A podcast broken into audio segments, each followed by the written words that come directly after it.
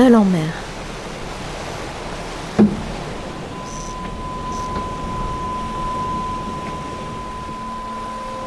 Isabelle Yoshke fait partie des rares navigatrices qui tentent le vent des globes, cette course au large autour du monde, en solitaire, sans escale et sans assistance. Elle skippe l'IMOCA MACSF, un bateau de 18 mètres extrêmement technique.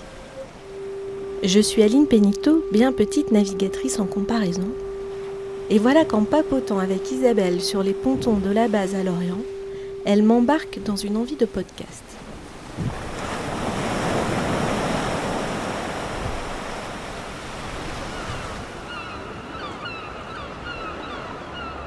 La promesse des océans.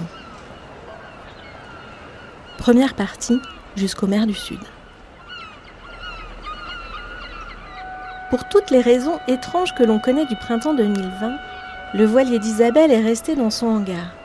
Et pendant qu'on le prépare, masqué encore et encore pour la course au large, Isabelle travaille la météo, la stratégie. Elle court dans le stade de rugby à côté de chez elle, elle fait du pilate, du rameur, et puis un soir, elle attrape l'enregistreur que je lui ai laissé et elle raconte. Isabelle imagine son vent des globes.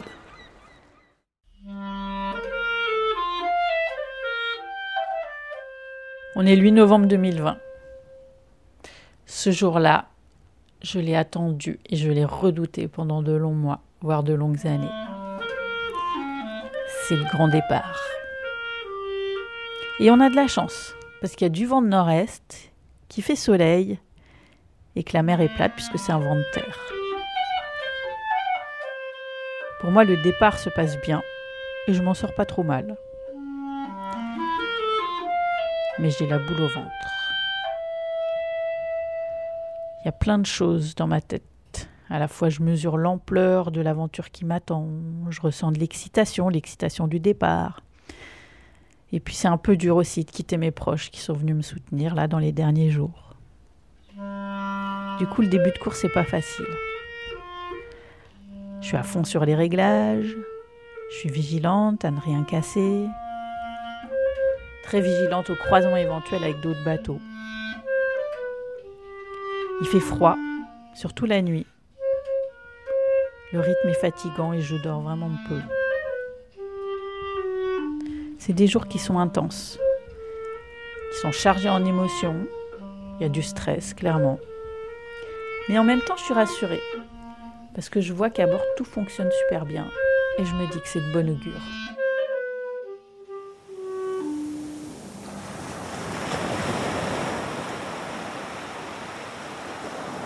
Et très vite, je bascule dans un régime d'Alizé où chaque jour il fait un peu plus doux.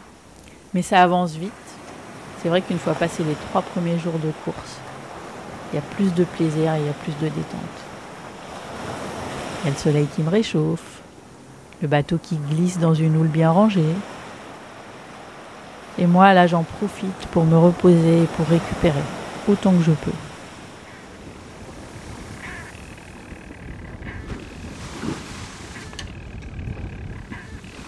La route m'amène à passer tout près de Madère, des Canaries, du Cap Vert. Il y a un truc que j'adore, c'est sentir l'odeur de la terre quand je passe tout près d'une île. Ce qui est chouette avec l'Alizé, c'est que ça va vite sans se faire mal. Et moi là, j'en profite pour engranger des milles qui coûtent pas trop cher en énergie. C'est vraiment une phase de plaisir.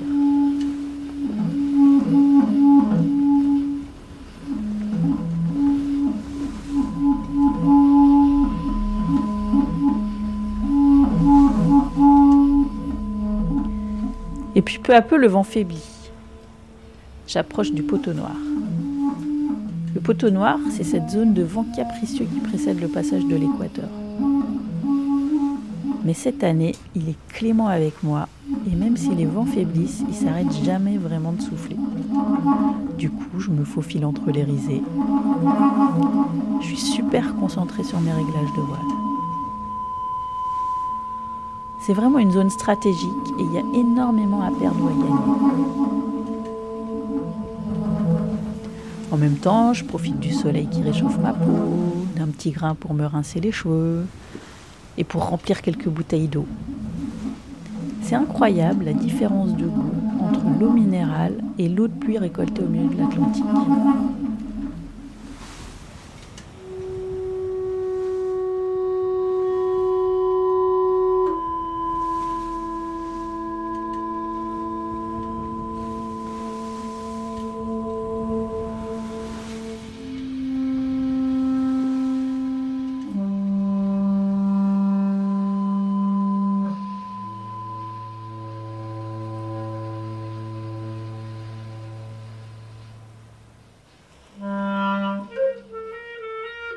À la sortie du poteau noir, la flotte est encore assez groupée.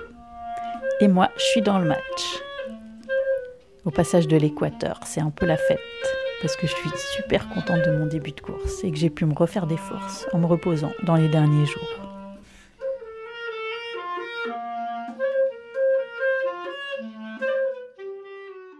Ça y est, je rentre dans les alizés du sud. Et là, c'est plus la même histoire. La navigation devient franchement tonique. Mon bateau avance vite, mon pilote automatique barre bien, et ça me donne confiance pour la suite. À nouveau, j'engrange des milles, et je vais bientôt contourner l'anticyclone de Sainte-Hélène. Une fois passé la latitude de Rio de Janeiro, j'avance en terre inconnue, parce que j'ai encore jamais été plus loin dans le sud. Je trouve ça grisant, et je suis à nouveau super concentré pour faire avancer le bateau le plus vite possible. Mais là, au vent de travers, ça secoue et c'est loin d'être confortable. Je me réhabitue à la vie à bord quand le bateau avance vite, à faire la popote, à dormir en faisant des bonds dans la banette, parce que ça fait partie du jeu.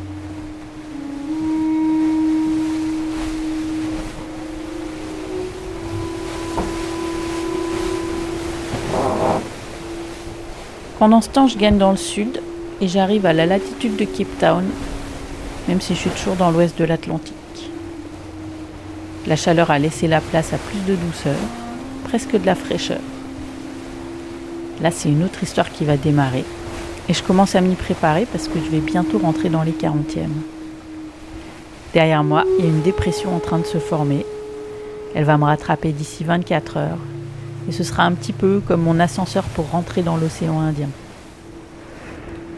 Je me rassemble et je me concentre. Avant l'arrivée du front, je fais un gros check du bateau, j'assèche les derniers recoins encore humides et je sors les sacs avec mes vêtements d'hiver. Il y a un gros rangement qui s'impose.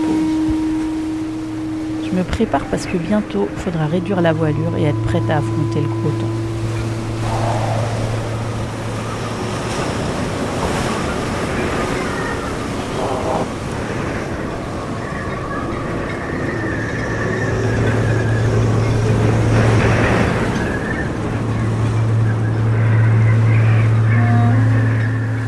Ça y est, la dépression m'a rattrapée.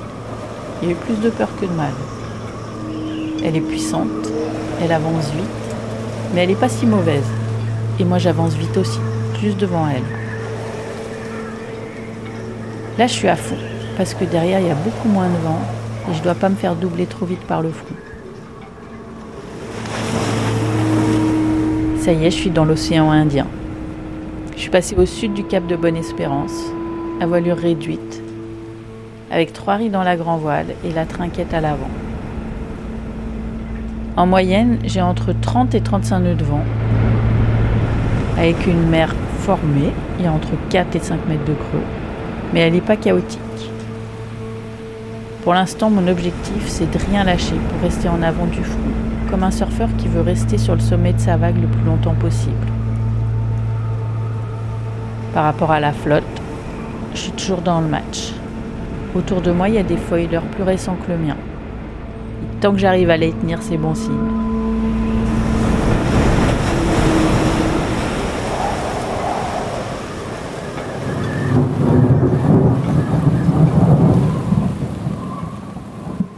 Seul en mer, un podcast d'Aline Pénito, compagnie Ondas, pour la MACSF. Élodie Pasquier, clarinette. La suite de ce documentaire fiction La promesse des océans, dans une seconde partie, des mers du Sud au sable d'Olonne. où l'on découvre que pour Alain Gauthier, qui a participé à la première édition du Vendée Globe et qui a gagné la seconde, l'histoire ne s'est pas tout à fait passée comme cela. Bon vent à vous